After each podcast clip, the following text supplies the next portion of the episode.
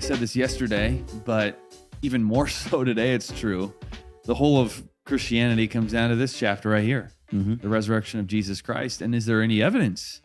And you do see some evidence in this text. A lot of people just kind of blow right past it and don't actually look at the evidence in this text. And we're going to point Yeah. out some of these things. And if it wasn't for this, if it wasn't even and for the evidence that this is true, we would not be doing between the lines. No, We wouldn't be doing church. no. And as Paul Yeah. said, we of all people, if we if we claim to be Christians, we of all people are the most miserable people because we're living for nothing. oh, right. This is where Yeah. it all This is comes together. why I matters. why I live the life I live. absolutely.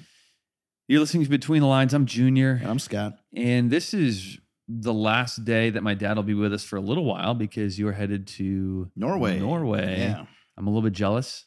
Was there last year. I had a blast. I mean, that was Yeah, so much fun. It's a church planning conference I'm Yeah. going to, but also because my wife is Norwegian and my father-in-law is full-blooded Norwegian, and he he lost his wife exactly a year ago from when we leave. Yeah. And so we just thought it'd be a, a blessing to bring him to Norway to this conference as well. And Yeah. we're going to do some fun things as well besides. Well, I hope you're posting pictures because I'm going to be vicariously living through you on this trip. yeah, you bet. But we're gonna we're gonna bring in some guests. I'm hoping to talk my wife into being on the podcast. Ah, yeah. We'll try to bring in Luke. He's one of our new campus pastors. We had our campus pastors last time when I was gone, so Mhm. we'll try to bring Luke in, and then maybe we'll uh, we'll have Brian in as well, which will be a longer podcast with Brian in, but that's okay. I love I love talking with him. Oh, and Brian is enjoyable. awesome. Yeah, yeah, absolutely. one of my I, I view him as uh, he probably doesn't view me as a friend, but I view him as one of my closest friends. I love that guy. He's a good guy. All right, let's read about the resurrection in Luke chapter 24. I'll start, Dad, because anytime you start, we always struggle to get to me. So, Luke chapter 24, verse 1, it says, But very early on Sunday morning, the women went to the tomb, taking spices that they had prepared. Now, chapter 23 ended with they had to rest, Sabbath, the market's not open, they can't buy spices. Dark atmosphere. Dark atmosphere, and they can't go to the tomb. Once the sun sets, they're not allowed to be at the There's tomb. no finality. Yes. Yeah. They found that the stone had been rolled away from the entrance, so they went in, but they didn't realize there I'm sorry, they didn't find the body of the Lord Jesus. As they stood there puzzled, two men suddenly appeared to them, clothed in dazzling robes. The women were terrified and bowed their faces to the ground. Then the men asked, Why are you looking among the dead for someone who is alive? He's in here. He's risen from the dead. Remember what he told you back in Galilee? That the Son of Man must be betrayed into the hands of sinful men, be crucified, and he would rise again on the third day. Then they remembered that he had said this. Hmm.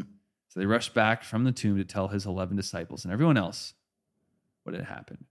Now, here is one of the evidence of the resurrection it's women. During this time, um, even Josephus, these are extracurricular, or not extracurricular, sorry, extra biblical, my bad, extra biblical uh, evidence or uh, extra biblical his, hist- historical um, records that talk about women.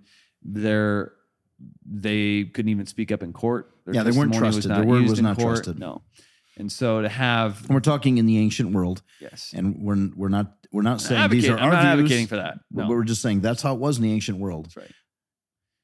And so if you're going to be making up a story You're not going to that use you were women. trying to sell to the public, No, you would not be using women. But here we have God for the greatest event in history. God uses women to be the first people to see they're the ones that break the, the, news. first witnesses.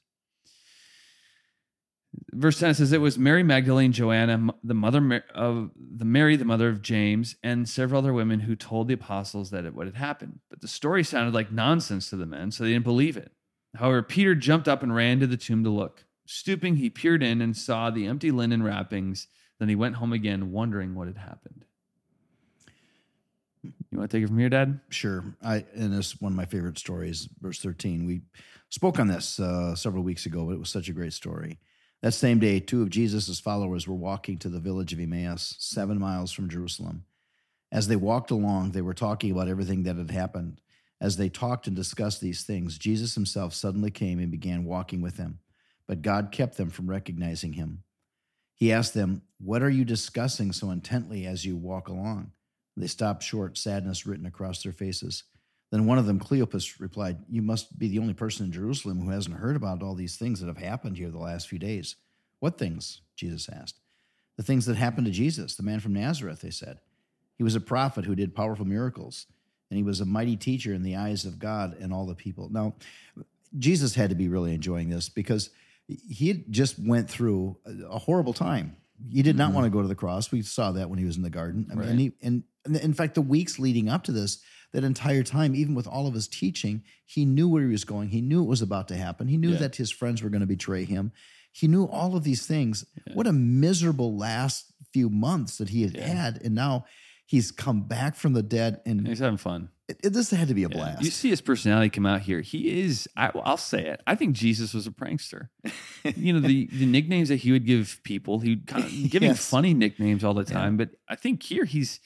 Yes, some of there's the more to miracles- to just being a prank, of course. Yeah. But I think he is, like you said, Yeah. he's just having some fun here. And sometimes I some of the want to tell that to Christians. in the boat during the storm and then calming the storm, taking a nap. and That's, sometimes he- I want to tell Christians that can be so stuffy and like uptight. You know, it's just like maybe you should follow Jesus and have some fun. Yeah. Because Jesus was also fun, and we see it here. He goes, "What things?" Jesus asked. The things that happened to Jesus, the man from Nazareth, or you know, I guess uh, he was a prophet who did powerful miracles, and he was a mighty teacher in the eyes of God and all the people.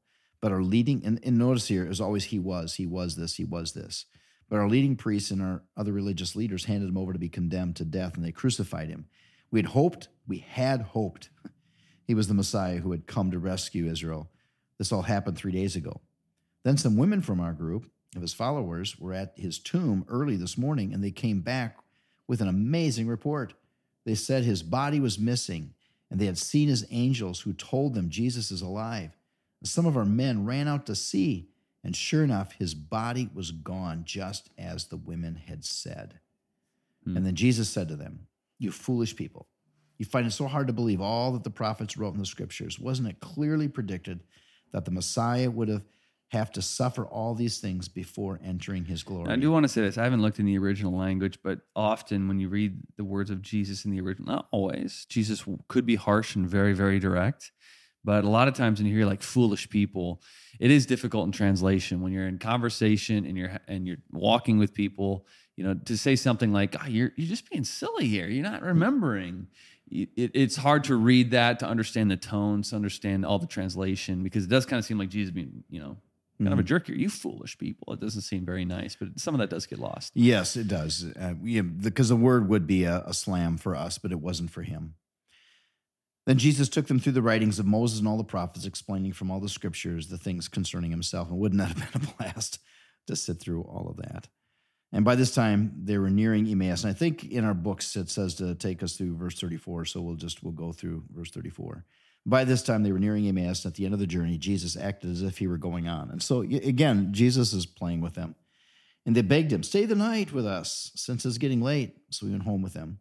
And they sat down to eat, and he took bread and blessed it, and they broke it and gave it to them. No, I just want to point out something. They they begged him to stay with them. A big mark of a follower of Jesus is hospitality. Mhm. So you do see that playing out here. Mhm. That Jesus, I think, yes, he was planning to go on, quote unquote, but I do think he was testing. Are they hospitable? Because that is a mark of being a follower That's a tough one for us today. We're we're living in this Western world that is very individualistic, Yeah. and we love our privacy. We boy, do we love our privacy. And uh, but that was a world where hospitality was huge. Yep. Then Jesus took them. Oh, uh, no, Verse uh, 31. verse thirty-one. Suddenly, their eyes were opened, and they recognized him. And at that moment, he disappeared. And it could have been because he broke this bread. They saw his hands at that Yeah. moment. I think that's in, the, in my mind. That's really what God used then to help them understand who this was. And then he disappeared. And they said to each other, Didn't our hearts burn within us as he talked with us on the road and explained the scriptures to us? Within the hour, they were on their way back to Jerusalem. I mean, I mean, it was late. They were so late that they were asking Jesus to stay over, but Yeah. and it was dangerous to travel Oh at night. yeah. They're even though it was running through the middle of the night. Yep. They headed right back to Jerusalem. They're so excited. And there they found the 11 disciples and the others who had gathered with them and said, The Lord has really risen. He appeared to Peter, and they knew it had happened because he'd also appeared to them. Yep. Okay, uh, well, let's get over to Ecclesiastes. Again, wonderful story of the resurrection, which is everything to us as followers of Jesus. Um, but we're going to look at, at uh, verse 10, Junior. Um, Yeah, verse 10 says, this is again Ecclesiastes chapter 9. It says, Whatever you do, do well. For when you go to the grave, there will be no work or planning or knowledge or wisdom. And he's in this this mode right here in Ecclesiastes where he's talking about death as his finality. And we get towards the end, he starts talking about the eternal state. But even in there, there's some real wisdom. And I had memorized this actually in a different version, which was whatever your hand finds to do, do it with might. I love that. Whatever you do, do it well. This we we have as as a as a, a value of our staff that we do everything with excellence. We believe that excellence honors God and it also inspires people. Yep. And I think this is great advice for us that We don't do shoddy work. no, and Jesus taught the same thing. He said, "Work for the night is coming." And so Solomon's saying, "Hey, you're going to get to the end of your days when you're not going to be able to do the things, the tasks that you have right now." And so you give it your all. Pour yourself into whatever God gives right. you. Don't be dreaming about getting other stuff to do. Instead, do what you've been given, right. the absolute best, and honor God and inspire people with So your work. So if you have some yard work today, honestly, Mm, you do it with all your might. If you Yeah. have to clean the house today, do it with all at work. Do it with all. This isn't just for the office or work or whatever. This is Everything every, we do. Every single thing you do, do it well. You do it well, and that is a mark of a follower of Jesus. Just like just being hospitable, like we Mm-hmm. saw on the road to Emmaus, but we don't do shoddy work. No. We do our work as unto God. Well, have a great weekend, and we will miss my dad next week. Yeah, see you in a couple I'm of sure weeks. he will not miss us. He's going to be having a blast. I'm looking forward to being I'm away with my for. wife. Yeah. That's right. But uh, we'll- we'll have some fun uh, this next week with bringing in some guests. God bless.